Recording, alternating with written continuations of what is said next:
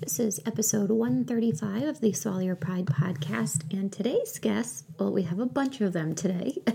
we have Dr. Kate Krival. She's an associate professor at Edinboro University in Pennsylvania, where she teaches courses in medical speech pathology and serves as the graduate program director. We are also joined by her colleague, Cynthia Reyes Pabon. She serves as the clinic director and internship coordinator at Edinboro University in Pennsylvania. She's been teaching students in both clinical and classroom settings for over 15 years and has taught for Clarion University of Pennsylvania as well. Cindy has over 20 years of clinical experience with a wide variety of patient populations in multiple settings, including schools, outpatient clinics, inpatient hospitals, rehab centers, and skilled nursing facilities. In her role as clinic director at Edinboro University, Ms. Reyes Pabon oversees operations for the Governor George Leader Speech and Hearing Center, an outpatient clinic that serves as a training facility for the graduate students in the Masters of Arts Master of Arts in Speech Language Pathology program. She trains students, staff, and clinical educators on a regular basis to ensure quality services for clients and a superior clinic education for graduate students in the program. And both Cindy and Kate have invited four of their graduate students on this episode today. So you will hear their bios during the episode. And I hope you enjoy it. This was such an, an, a, I want to say, joyful episode to do, but it's not joyful. I hate that these grad students are going through it, but I really loved what they had to say, and they just have such a positive attitude about what's going on. So, hopefully, if you're a grad student or if you're an educator or clinical instructor going through this time, hopefully, you'll get some little nuggets of information from them, and I'm so grateful that they came on to share their story with us. Welcome to the Swallow Your Pride podcast. I'm your host, Theresa Richard. I'm a board certified specialist in swallowing and swallowing disorders, and I know firsthand how much confusing and conflicting information there is out there about how we assess and treat swallowing disorders. This podcast is all about bringing everyone together, getting on the same page, being open to new ideas, and using evidence based treatment strategies for our patients with dysphagia. So let's get into it. Just a quick disclaimer that all statements and opinions expressed in this episode do not reflect on the organizations associated with the speakers and are their own opinions solely.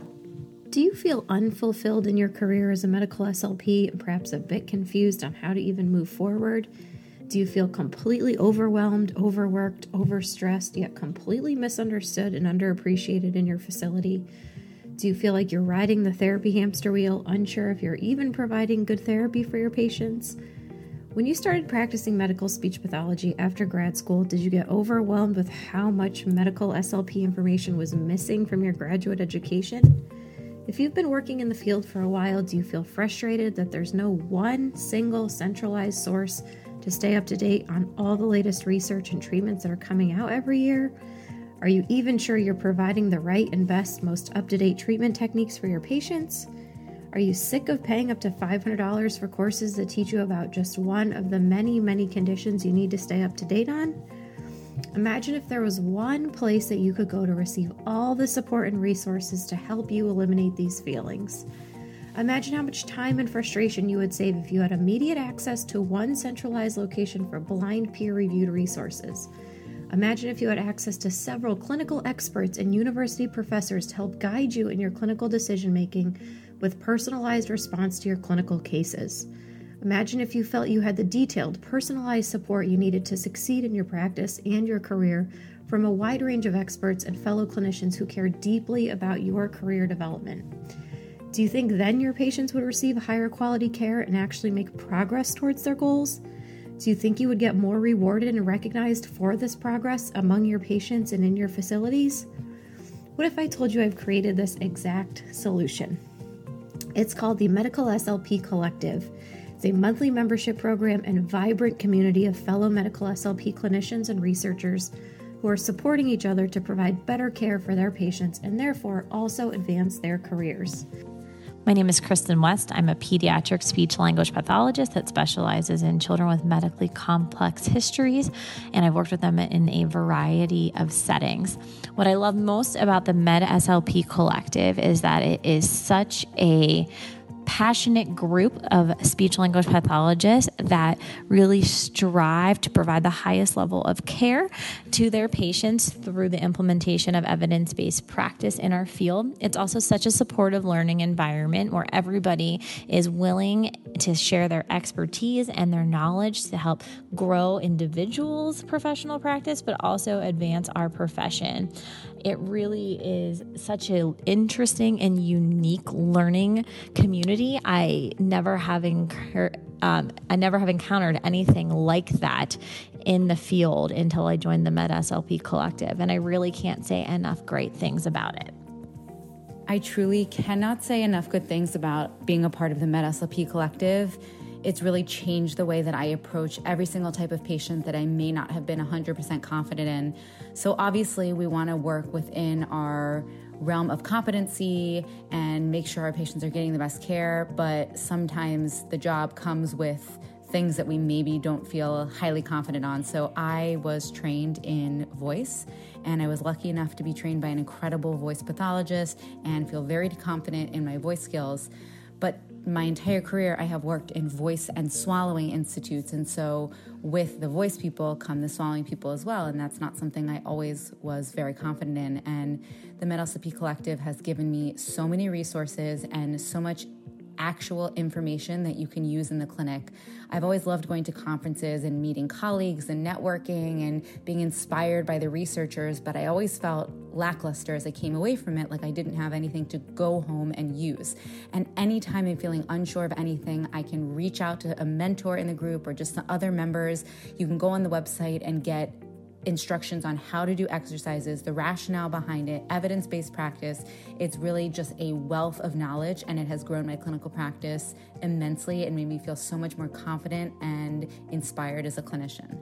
Hey, everybody, Natalie Douglas here from Central Michigan University. And there are so many reasons that I love the Medical SLP Collective, and I'm so grateful to be a part of it. Probably the biggest reason is that I love how clinicians are able to approach mentors in ways that specifically solve clinical problems that they're facing right in the moment and get very tailored advice that is supportive and really meeting the needs that they have right then, which I think is such a unique contribution to the profession. I also sincerely appreciate how much Theresa really cultivates a culture of respect and collaboration.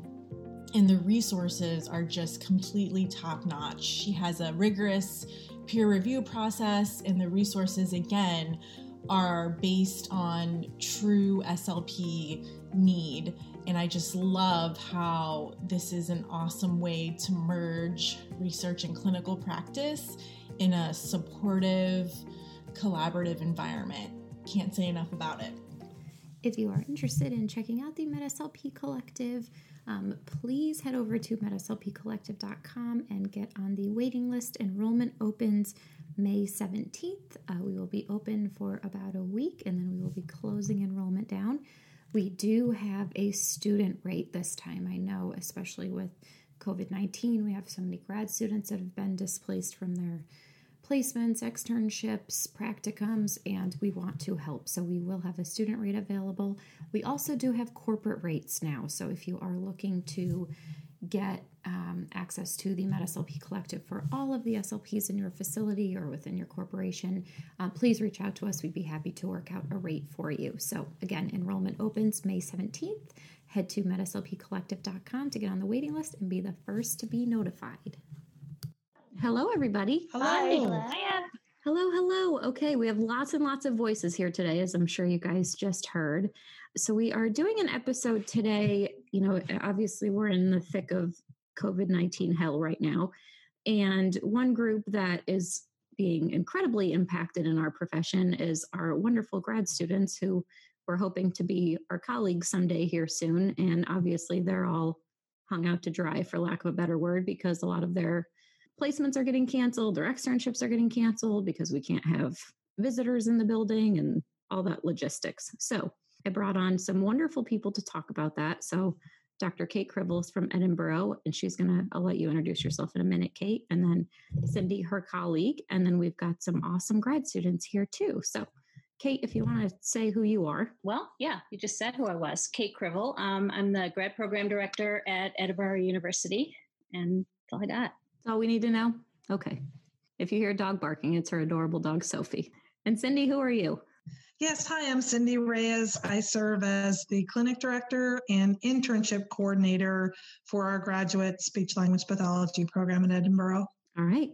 And we have four wonderful grad students. Abby, Hi, I'm Abby. I'm a first year grad student at Edinboro. So I have the the fresh take on it as far as we're we're just in the thick of it. So I mean we're all in the thick of it, but we're we're new as far as clinic goes. Where are you from originally, Abby? I'm from Erie originally. Okay. Lived in the South for a little bit, but I'm I'm mostly an Erie girl. okay. And Emily? I am Emily Dingfelder. I'm from Corry, PA. I'm a second year grad student at Edinboro position currently is I'm sitting well with my clinical clock hours and I'm actively seeking a clinical fellowship. All right, excellent. And Frankie? Hi, I'm Frankie Pendolino. I'm like Emily, I'm a second year grad student. I am in the very thankful position that I'm actually done with my hours, done with my competencies, and will be graduating on May 2nd. So I'm um, very happy and excited about that. Yeah. And um, I'm from Meadville, PA. So uh, local girl just just down the street from Edinboro. Awesome. And Moira? Hello, my name is Moira Fortney. I am a second year graduate student at Edinboro as well. I am from Edinboro. And I am on the opposite end of the spectrum, as in, I need a lot of hours to finish my program. So that's kind of where I'm at All now. Right. Little right. of the unknown. Little of the unknown. All right. Yeah. Well, Kate, what, what do you want to chat about? Do you want to kind of talk about the current landscape that we're in? Sure. I, I, I think we're past the, you know, crying stage. Yes. the immediate, the shock and the grief and the you know that that period of time when it just seems so unreal and impossible that our students and you know the department and all of the students everywhere were in this position. And of course we felt sort of silly for for worrying about it when people are dying. So you know it's just and and now we're in this phase i think that many in the country are where we're trying to figure out how to move forward. And that's what I think is really tough is that figuring out where we are. We have second year students. Ours do five clinical rotations, and Cindy can talk a little bit about why we do that. And this happened right at the juncture between the end of their fourth and the beginning of their fifth. So they they didn't even start their fifth, didn't have an opportunity to even dip their toes in that fifth experience. And the way that our students usually do this is that particularly those who are headed into medical speech pathology, they'll do a, a SNF in their first summer and they'll see some adults in an adult clinic, usually in our clinic, and they'll take advantage of a variety of, you know, CEU events and things like that. And then they they aim for, you know, a, a level one trauma center or intense high level rehab center or, you know, something. So I mean, you know, that's building to that. Uh, those that are aiming for an educational speech pathology experience, and there's some that really can't choose between the two, will sometimes use that final externship to do something like, well, we have one that's working with Kristen West, who's a member of the collective. Some of your listeners will probably know her, doing pediatric feeding and swallowing, as well as preschool early language and speech development in a school district. So, really focusing on that, and then was going to go out to a medical setting after that. So, having all of those rotations and kind of individualizing each student's opportunities and letting them go all over the country too, which is, you know, there are some programs like us that do that, means that, you know, this was the, I don't know, this was the icing on the cake, the cherry on the sundae. The mm-hmm. Someone save me from too many um, bad sayings, but so you know, and I, and I think actually just to bring up what Emily said was, you know, she said, yeah, she's in a great position of having sufficient clinical hours ready to go, but although she's been in a fairly high level SNF and in a school placement and has done quite a lot of things. She was heading for a level one trauma center in where Virginia Beach, I think, someplace. And uh, you know, that was going to be, we hoped, the step to get her that medical CF. We know how tough it is to get a medical CF. Students need to be prepared. You need some evidence that they're not just excited about it, but that they've actually done some things. And there we are. Oh.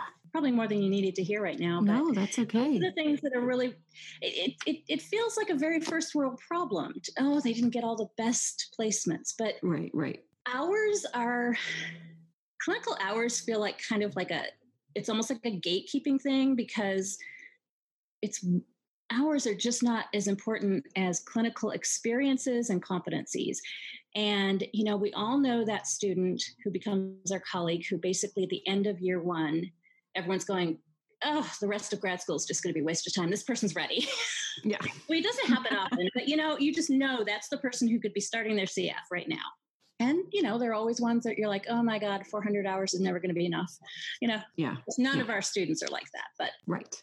but ours feels like such a fake uh, uh, uh, yeah it, it does and, and i think you know kind of the conversation that i think of is like and one thing i think you guys do an excellent job of is really getting meaningful placements for your students. And i think of some placements that i had that were very meaningless and I think to myself, would that last placement really have made like could I have done without that last placement? Resounding yes.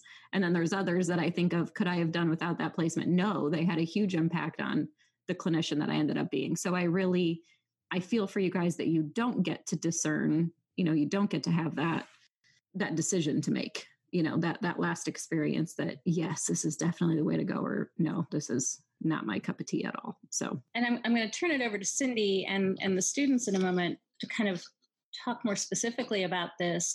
But we've done a lot of work, as I know a lot of programs do, to align our clinical externships with our internal philosophy of education. So we're looking for CIs who bring something additional to the experience, but who are striving in some way to improve their own practice and who want to take students as a part of that. So we're always looking for those and and we tend to kind of continue to use the ones that where the CIs express those kinds of values and maybe not always the others and and you know, I think that this has meant that so many of our students come out of even their first summer externship in a SNF if not particularly you know adept at certain skills they definitely are starting to have a lot of perspective on professional issues. And so then they're and they almost always come back and they're like okay now i'm going to look really carefully at my next one you know? Yeah and, yeah. And so we want to be kind of nimble and pivot you know quickly to help that student find a different path. Or they meet a professor or a guest lecturer and they're like oh i'm doing pediatric swallowing now. You can't talk me out of it. So it it does feel like all of those things that we've tried to do that we think are kind of special and extra. And i know there are lots of programs that that do things this way. It feels like oh we've just lost that little piece of of specialness. So yeah and i and i, I want you to expand on that and i'll have cindy expand on it because i think kind of the big the big elephant in the room that we keep hearing about you know online is all these grad students saying well we're allowed to get hours on SimuCase but it's not the real experience. And i think you nailed you nailed it on the head there kate when you said the professional issues that come up because i think we can throw a million case studies at you guys all day and you may just be an amazing textbook clinician but how to navigate those professional issues that are real serious deep issues that we deal with and it is a lot of the barriers that we face every day is is something that i don't know how you teach in a textbook or in a yeah you, simulated case study simulated cases are and that's actually one brand, but simulations. And, and I was actually working with our nursing department to develop a FEES simulation and a Yale Swallow protocol simulation for the ICU. We were doing all these really cool things that, of course, require you to be physically there. So they're not going to happen right now. But SimuCase, I have to say, I'm awfully glad it's there. I'm glad that they are as attentive to the interface and all of those kinds of things, and that students could get clinical hours for the learning mode where they're developing some understanding. I really see those as an ideal tool to use in our first year oh, we just learned about this. Now let's look at a case. Let's dissect whether we agree with how they handled it. Let's let's talk about what this means. What did they mean when they said you wouldn't ever see a neurologist in this setting, but you really needed to consult the ENT? By the time they've hit four rotations, it's they want it to be real. They want to jump off the cliff for real. Yeah. Cindy. Yes. Well, you're in Maui now, so right, right. So her background shows us that she's in Maui. So this is just a, a day at the beach for her. Well, and you know, it's fitting because we've been getting through this whole experience, you know, with humor, with a lot of sailing metaphors about navigating uncharted waters and such. And but you know, it, it what made a real difference, I think, for our program, from my perspective, is the team that you're in the boat with.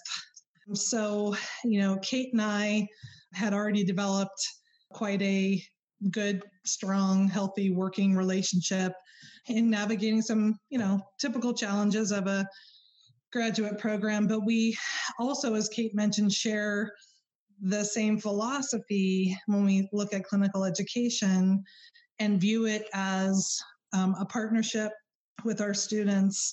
We also are really focused on competency based education even though you know we do still have the the 400 clock hours and we know that that's you know that's a target. Students have to hit that but there's so much more to it than that. And so from everything for example from our, our instrument that we use to evaluate students that um, Kate helped me develop a few years ago. We really focus on students hitting these competency targets. And actually, 16 of the 38 items on our tool are about professional behaviors. And we're recognizing how important those professional competencies are.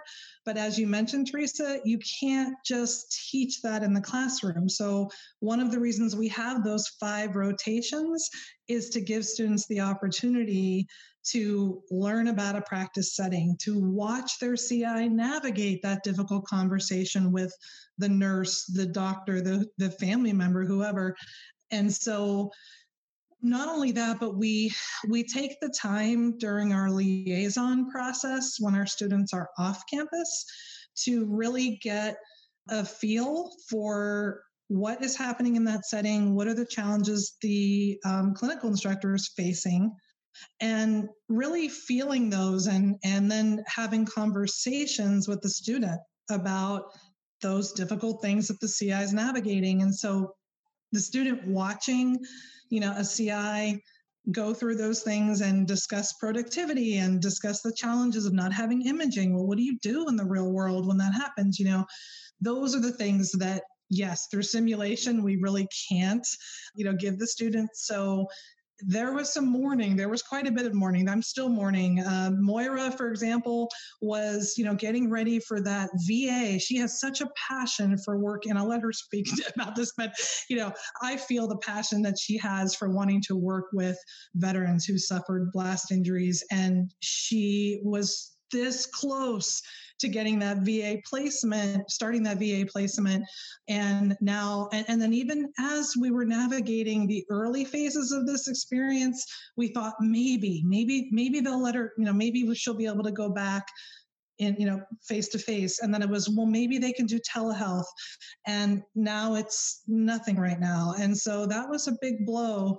And as kate said that fifth rotation you know i think that we've arranged for four really solid clinic placements for our students, and they've learned so much.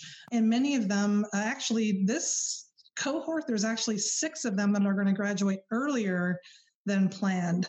So, you know, a little silver lining, but it's, yeah, that fifth placement is where the refinement of skills happens. So um, that's been that's been really hard. Yeah, yeah. Moira, I'd love to hear your take on on things. I hate that this is happening to you. Yeah, that I was so excited to start the VA. That was just something that I could not wait for. Even throughout my school placement, which I had a very good experience. But again, my heart is with the veteran population. So I guess my fear is is not for lack of trying with SimuCase. I feel that's more of an isolated learning experience compared to the interactive learning environment that you're in with your internship. And I guess I feel the connections that I would make with clients over a period of time, their families, my coworkers, along with interprofessional collaborations like you guys had talked about. I just feel like that is something that is very, for I'm trying to think of a word. It's a huge contribution, I feel, to my future career as an SLP. And I feel like the networking opportunities, because the medical side is so difficult to get into with the clinical fellowship, I feel like that is also something. How will that affect me to get a CF in the future? And I was so looking forward to the VA and just working with the population there and hoping to get that experience. That's just something I've just been waiting for the whole six years that I've, you know, undergrad and graduate program. Well, I think you can you can probably write one hell of a cover letter at this point about your experience. um, so let me ask you, Moira, where do you stand now? Because you said you don't have all your hours. As of now, it's I have an unknown end date. I am doing SimuCase. I am waiting to start participating in telehealth. I have not done that yet.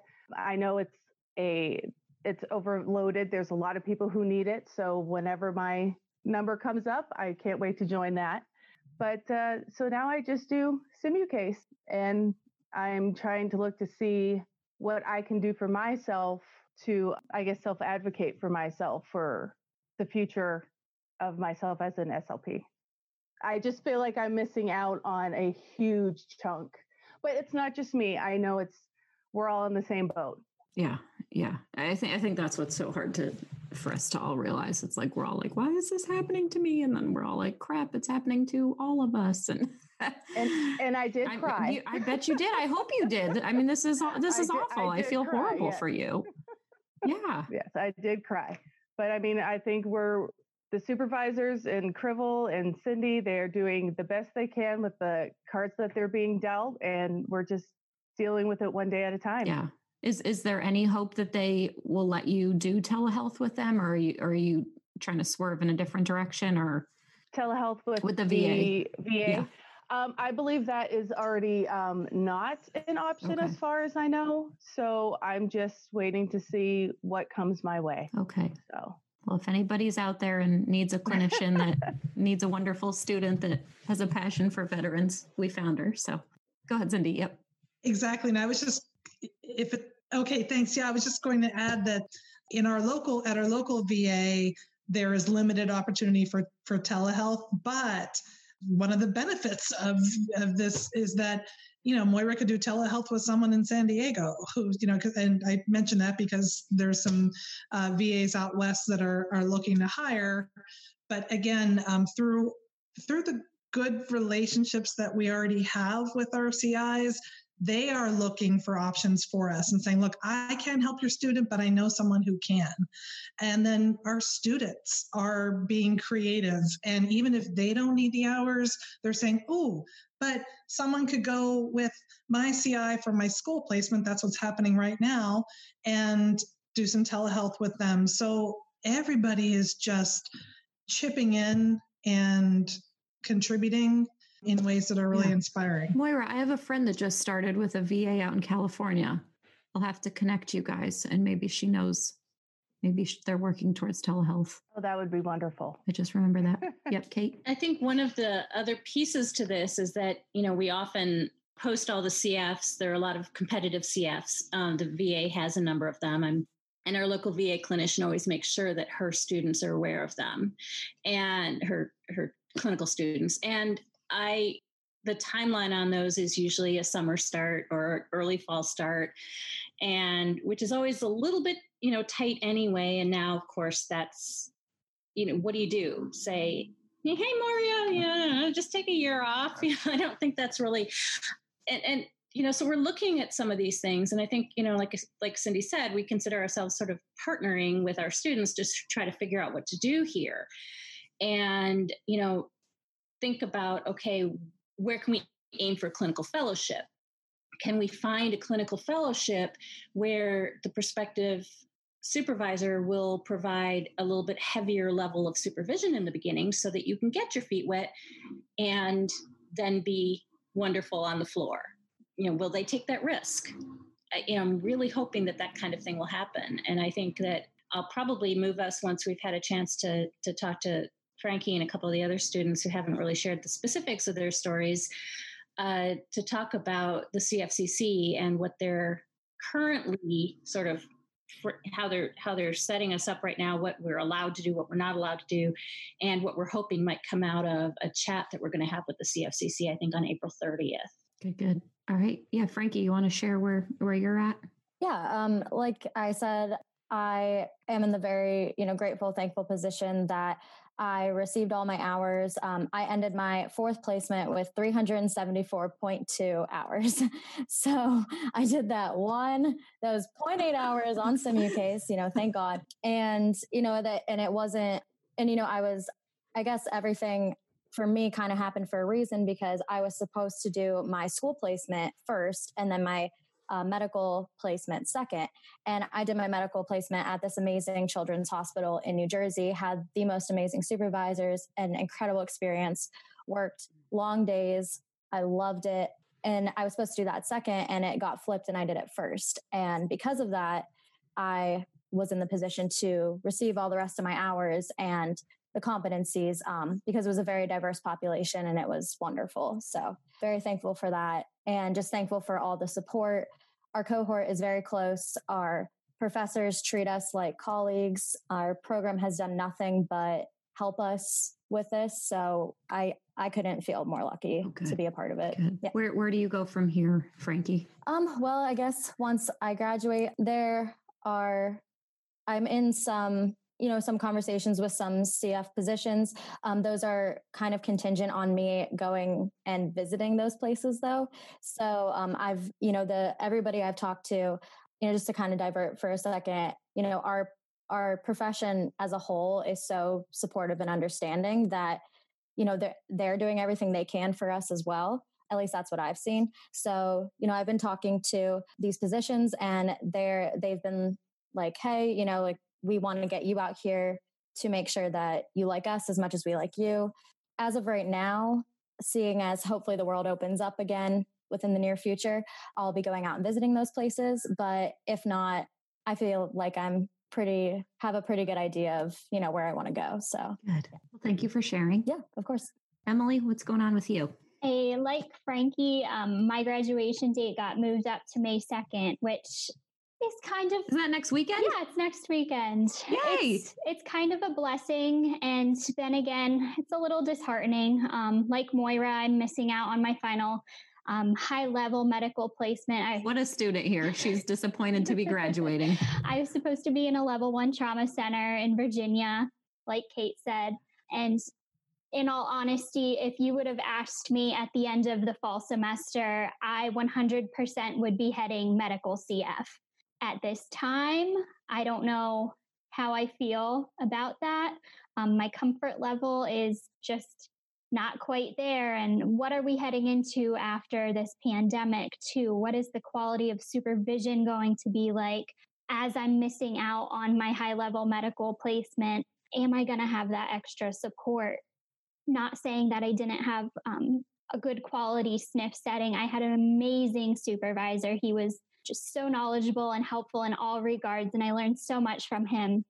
However, just moving forward with a medical CF right now, it's where my heart would be originally, I think, but I'm in the position where I don't know if that's what I want for myself right now. So I have been applying to jobs and actively interviewing um, in New York State both in the medical and educational setting and have potential opportunities for CFs that are lining up.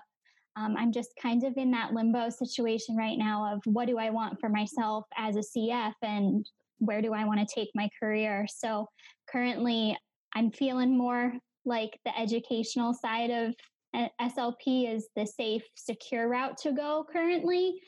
And then possibly getting my toes wet doing PRN work once I finish my CF in the schools. I'm just sitting in a spot where not sure what I want right now and trying to take every every day as a new opportunity and growth for growth. And I think missing out on my medical placement too has been an opportunity for me to kind of hone in on some information. Being stuck at home, I've um, I took advantage of the MedSLP student discount, so I've been utilizing some of those resources um, to catch up to speed on some things. But I'm just kind of in a position where I thought I was heading in one direction, but maybe not so much now. I, I want to say this as tactfully as as possible because I know you're such a strong student, and I hope I I hope so badly you can find a gr- a really good fit in the medical side. But I also think uh, your maturity and your wisdom just shows, and that you're you're making all the right decisions, and that you, you're cautious of making sure you have some place that has good mentorship and good supervision. And I I commend you for thinking those things because that's such a thing that so many students don't consider. They just see the shiny object placement and they run for it. And then it's got horrific mentorship, horrific supervision, and ends up being a really, you know, discouraging experience. And, and we always hate to hear those things. So I'm I, I love hearing that your answer, you're asking the right questions and you're looking for the right things. And I I so hope that you can find a medical placement because I know we need you but the schools can have you if they need you too. But I hope you come back to us.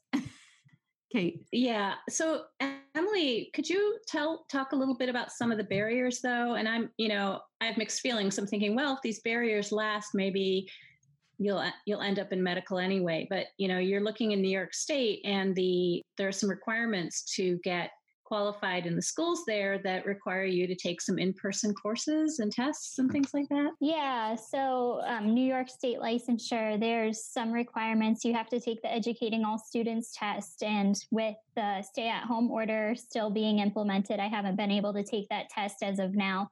So going into my interviews it's just the unknowns of when am i going to have my certifications? Um, so i really can't give these placements a d- definitive answer. So even though I'm graduating early, there's so many unknowns. And I think that's what's just so upsetting about the situation, too, is can I put my trust in these places I'm interviewing with to um, be accepting and understanding? And so far, it's I've been very lucky, and um, all of the schools and medical placements that I've interviewed with have been amazing and completely understanding, willing to work with me throughout. But I think it has made some locations hesitant to hire because they need the manpower, but the unknowns of when are we going to have it, it's just yeah, not there. Yeah. Well, hopefully this stuff will open up soon and you'll be able to get some more answers. I know it's just it's maddening in New York State right now because just everything government wise is shut down, which which stinks because you would hope that they could you could probably take this test very easily online if I but anyways, that's for another discussion. But well, I hope things work out for you, Emily. I know they will, but good luck to you. Thank you. Yeah. What's going on with you, Abby?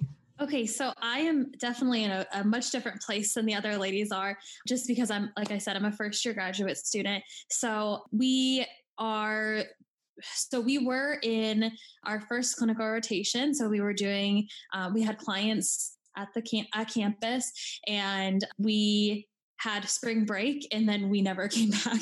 Um, so we kind of everything was like a you know abruptly halted as as everybody's life was so we had some um, simulated experiences prior to the you know everybody being home. And it was it was one of those things where it was an opportunity to do something that we might not be able to do in class or in the clinic like maybe give a certain assessment or do a certain treatment with a client that we might not experience in the cl- in the clinic setting. So it was it was it was nice as a supplemental tool. And now we are relying on that as our main source of clinical hours and in looking forward that that it is the main source.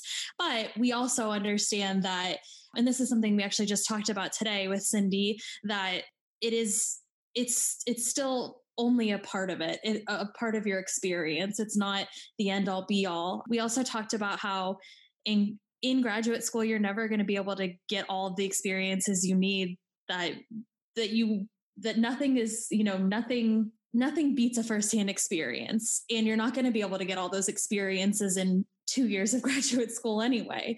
So just kind of work, you know, I think for first years, we have to kind of keep that in mind that it's, it's not the end of the road. It's just a different different little path that we're taking. Um, I don't know. I wrote some notes here about what I wanted to say about. Let me see.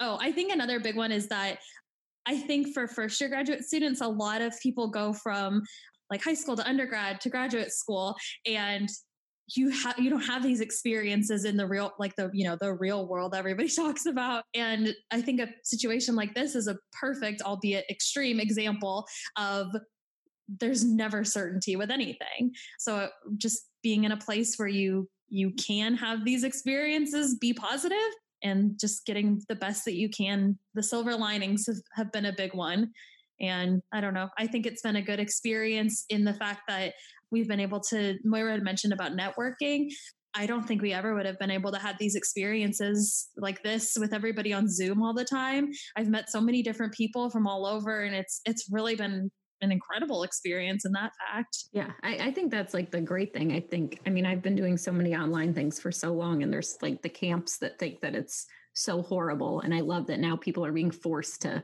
learn this way and realize that this can be a productive way to learn. Is it the be all end all? Of course not. But there's definitely some things that can be taught this way that can be very beneficial. So is is there is anything going to happen with your graduation day, Abby? Like are they pushing you guys out or How's that? Not that we've heard of. Um, I know that's definitely a big fear. It's honestly, it's not something that I've necessarily put a lot of thought into. Our our communication science disorders group has been the faculty have been amazing. Everything I feel like we're we're fed information as soon as they get it. I don't feel like anything is being withheld, you know, that we maybe we can't handle the information. I feel like everybody's just super upfront and honest about all the information, even if it's not information we necessarily want to hear. But as far as graduation goes, I haven't heard anything about that. I think I would if I mean I think the whole group would if if anything were to change. But that's been a huge you know the openness has been a huge that's huge awesome. thing. I think it's it's it's interesting to have to watch your instructors and your professors navigate this thing too. You know, it's knowing that nobody has a guidebook for this, nobody has a manual, and everybody's just trying to do the best that they can with all of this. So it's interesting times for sure. But thank you for sharing, Abby. I love your positive outlook on everything. I just read a thing today about from Brene Brown. You know, she's always so optimistic, and some days are hard, and sometimes you hit a wall, but it's not the end, and you're still going to make it through. And I'm very much in that place today that I'm hitting a wall, and it's hard, and but it's okay. We'll have a we'll have a nice respite, and it'll be okay. It will. It will. We're still alive, and we're very fortunate. Yeah. yeah. Well, good. Cindy, so so they are they can still graduate from what you guys know. There's no deep dark secrets here. No deep dark secrets. No. Good. So okay. we're yeah we're um, and you know it, we had speaking of transparency, which Abby mentioned. That's just how that that's been our mo. Again, Moira and Frankie and Emily can speak to, you know, we've been through some things together, haven't we, guys? Right. But the way that our leadership team has dealt with our challenges is transparency, collaboration, communication. So, yes, um, although I am a parent and I do have the instinct to want to protect, and, you know, like Abby was saying, like, are they ready to hear this? Eh, I have that instinct, but they are adults and they are our partners in this. And by the way, they have a lot to contribute. So they think of things that we haven't thought of, you know? So I think all of that has been really important, that kind of attitude and that culture that we have in getting through this. And so we know that things are going to look very different. So last night, um, you know, Craig Coleman, our department chair, has been um, hosting these collaborative discussions, and we heard from professionals across the country and just how they're navigating the changes in what the profession looks like now. Um, so they were giving us a good idea, and students were on the call as to what things might look like in the fall and then next spring. So we're paying attention to that. We're educating ourselves. We're keeping our eyes and ears open, our finger on the pulse, all the other metaphors uh, to try to, at the very least, have you know be prepared as prepared as we can be. And and i keep saying having backup plans for our backup plans i think slps are good at that anyway. So that's what we bring to the table. We don't have all the answers but we are trying. Awesome. Beautiful. And kate i keep wanting to say it's asha but it's not asha that's the CFCC that So- tells you guys what to do, basically? So um, yeah, the well, the CAA is our accrediting agency, and the CFCC is the I can never Uh, follow all the alphabet soup. Yeah. yeah. Okay. Basically, the CFCC is the entity that determines the requirements for completion of the the graduate requirements, the clinical graduate requirements, and then um, the CF. So, and it's just. I think it's just been tough. You know, there's a CFCC board. You know, I don't know any of the individuals on it. They seem to be, you know, very approachable, very available, but I'm sure they're trying really hard to figure out, you know, what's the best approach to take. And probably like so many of us, you know, it, it's hard to invest a bunch of time in creating a solution when after about the third or fourth week of this, we've realized that the rules keep changing. So, you know, how much work do you put into a creative solution when you're going to discover that, you know, all of the the variables have just taken a left turn. So I can appreciate that it took them a little bit of time to decide not to extend the simulation hours beyond 75. And their rationale was that they felt that they had an obligation to stakeholders and that means clients and you know everybody else to ensure the quality of clinical education and i can also appreciate that they did open up to allow teletherapy telepractice as a clinical experience. They did not put a cap on those hours. They did ask for 100% supervision. I'm not sure that I have seen a clear rationale for that. That's actually a question that I have for the the CFCC when we meet next week when there's a there's a So chat. ex- explain that to me. So that means, so if, so say Moira's doing teletherapy and she needs 100% supervision, would that be with the other SLP in the facility or? So the SLP, yeah. The supervising SLP needs to be The call. on the yeah on on the platform with her 100%. And so you know we know that that's true. For example, in Part B, right? So you know we know we. I think in medical we're kind of like yeah we're we're used to dealing with this, but then you know, I think especially with the advent of training for supervisors and developing some competency, in fact, supervision competency is coming in graduate education because like our scope isn't big Right. enough. We need to add more. So I, I think that I trust supervisors to determine when their supervisee is ready to have them step back. And in fact, in one of our calls uh, last night, we were talking about how presence of a supervisor necessarily changes the behavior of the clinic, the super, you know, the graduate student clinician. It can be the most wonderful experience in the world. You can have a great relationship, but if you're both there, client's behavior changes and the student's behavior changes, and there's just something different that happens. There's something actually really neat that somebody brought up, and I can't recall who, was that you can sort of absent yourself. Your student's going to know you're there but you can you know basically take your picture off of the screen so that the child or the adult client isn't seeing you and they may or may not know you're there but that can change. But it changed the experience i think but I, I do think that you know we're being given some guidelines and recommendations. What my concern is and i think this is not mine alone is that in our profession and in our professional relationships in the world we're looking for data driven decisions right? So you know we're looking for cms for example to approve or not approve different kinds of interventions in medical speech pathology related on data you know based on data. We want to know that there's a reason for this. And the re- uh, cfcc is giving us reasons and they have to do with things like well we don't want to lower the number of hours because you know state licensure boards and state educational certifications are expecting these number of hours to be you know commensurate with the degree blah blah blah. Um, that's okay. That's not data driven though. That's sort of circumstance driven and i guess i would like to know where what data do we have? And it's it it's you know it's possible we just don't have any or or maybe we do and i'm simply not privy to it and i'm not aware of it that you know 375 contact hours is is the magic number and that it correlates well with competency.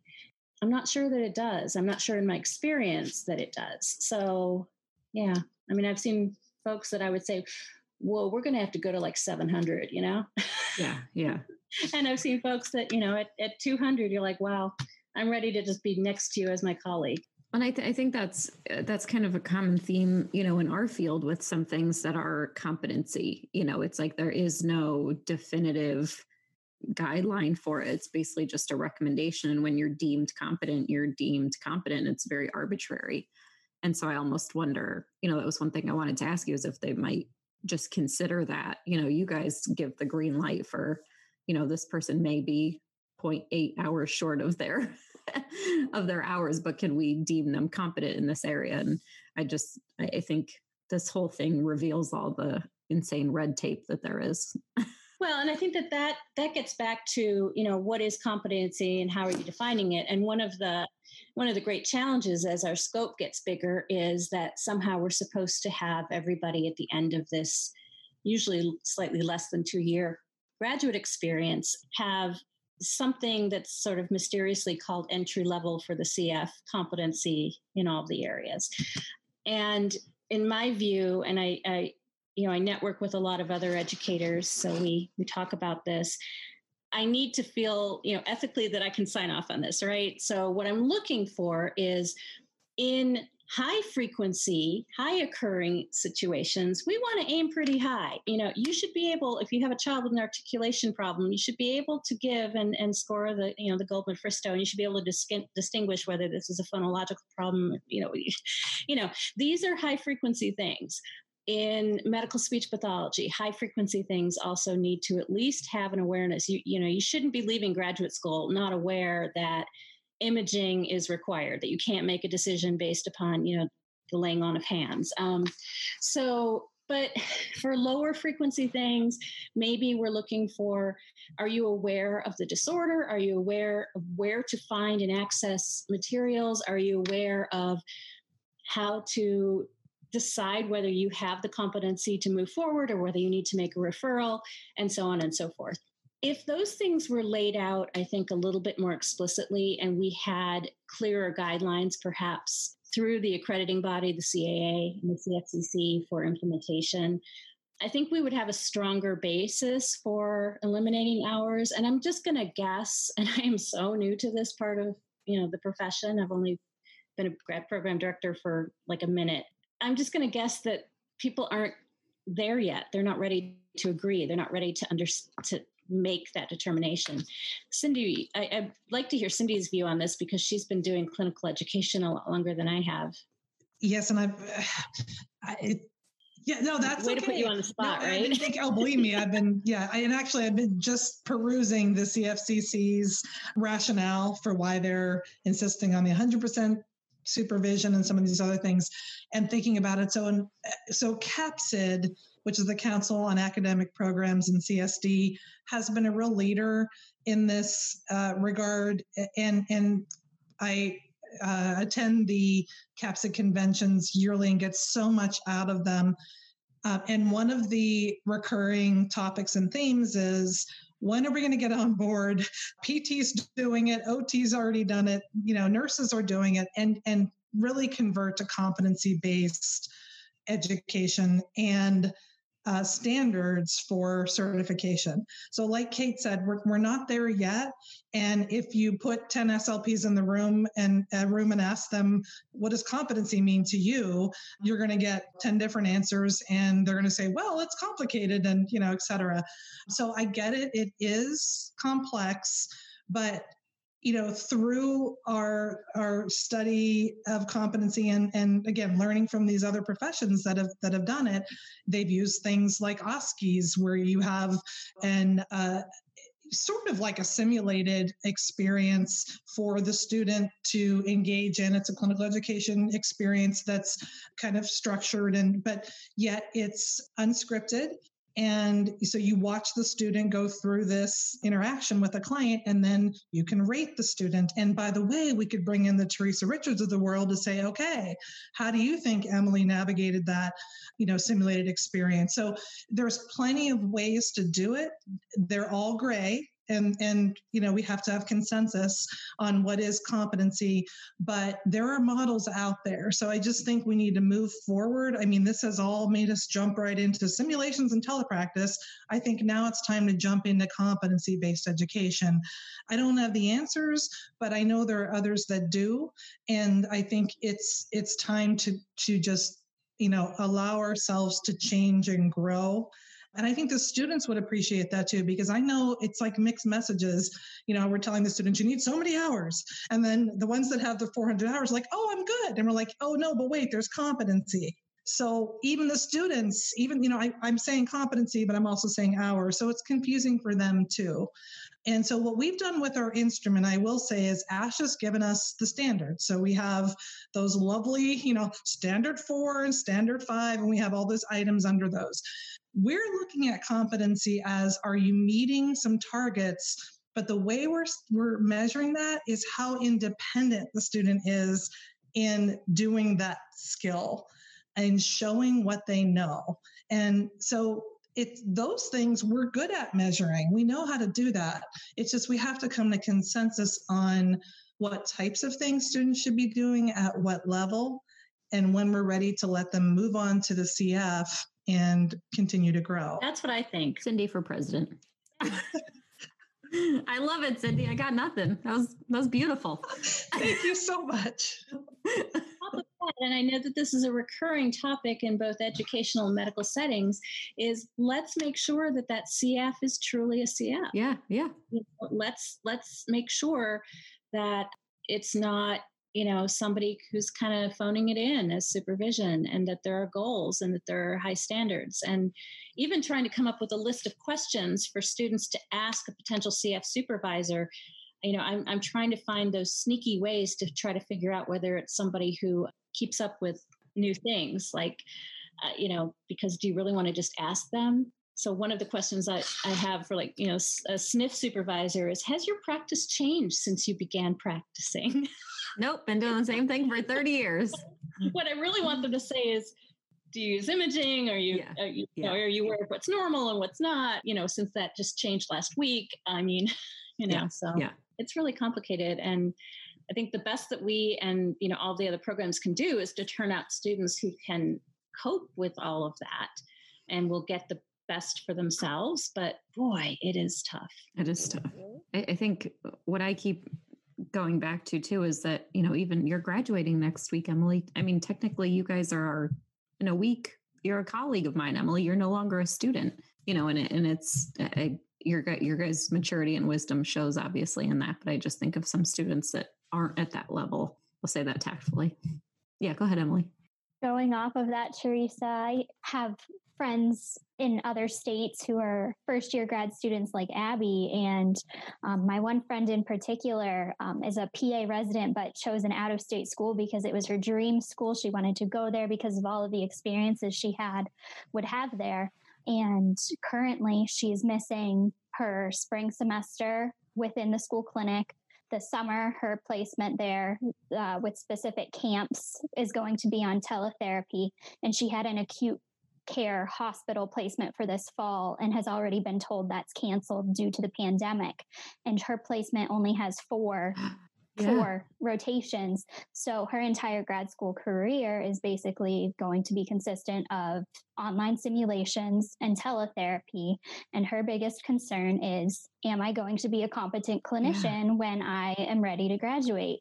And so, yeah, as a second year, I'm concerned because I'm missing one of my placement, but placements, but my heart goes out to these first year students who not only are missing one, but possibly two or three placements. And it's it's just what is the next couple of years of our profession going to end up looking like because of the ripple effect of the pandemic here and between CFs and graduate school for multiple students. Yeah, yeah. Ugh. Well, this stinks. I, um, I totally agree with Emily. Like it's you know like you you tend to think of yourself during these really difficult and i think cindy and kate said it best these mourning times but you know there are students that are younger than us and ones that haven't even gotten into grad school yet that are also going to feel the effects of this.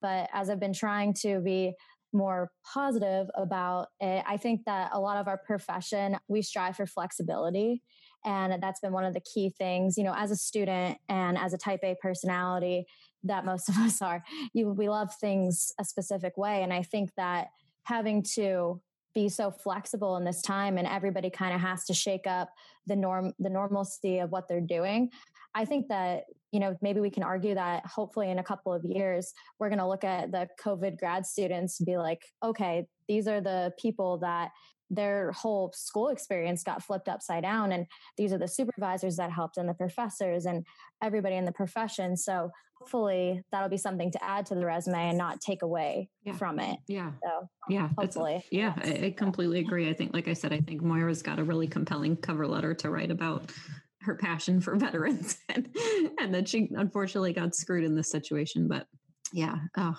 well, I think this was a more positive conversation than I thought it was going to be, you guys. I thought you were all going to come on here and be like, they said I can't graduate ever. So I'm glad that there's hope and I'm glad that they didn't say that for you. But I, I do feel, I, I do feel for you guys that you don't get that last clinical placement. But yeah, like we keep saying, you know, everybody's in this, in this boat. And I know as someone that's been in the field for a while, you know, we're always excited to get good, eager to learn students and, and you guys will learn and adapt and and catch on. So, Cindy, Kate, anything to add? I, I think probably the only thing I would add to that is that we that we haven't addressed, and I don't really necessarily want to go into it a lot, but is the fact that we've also pivoted to online delivery of our didactic courses. So um, right now, I'm teaching a course in aphasia and neurogenic disorders and a, um, and dysphagia, and we completely missed our freezing opportunity. We did some scoping, but not, yes. you know, and you know, it's fine. It was, uh,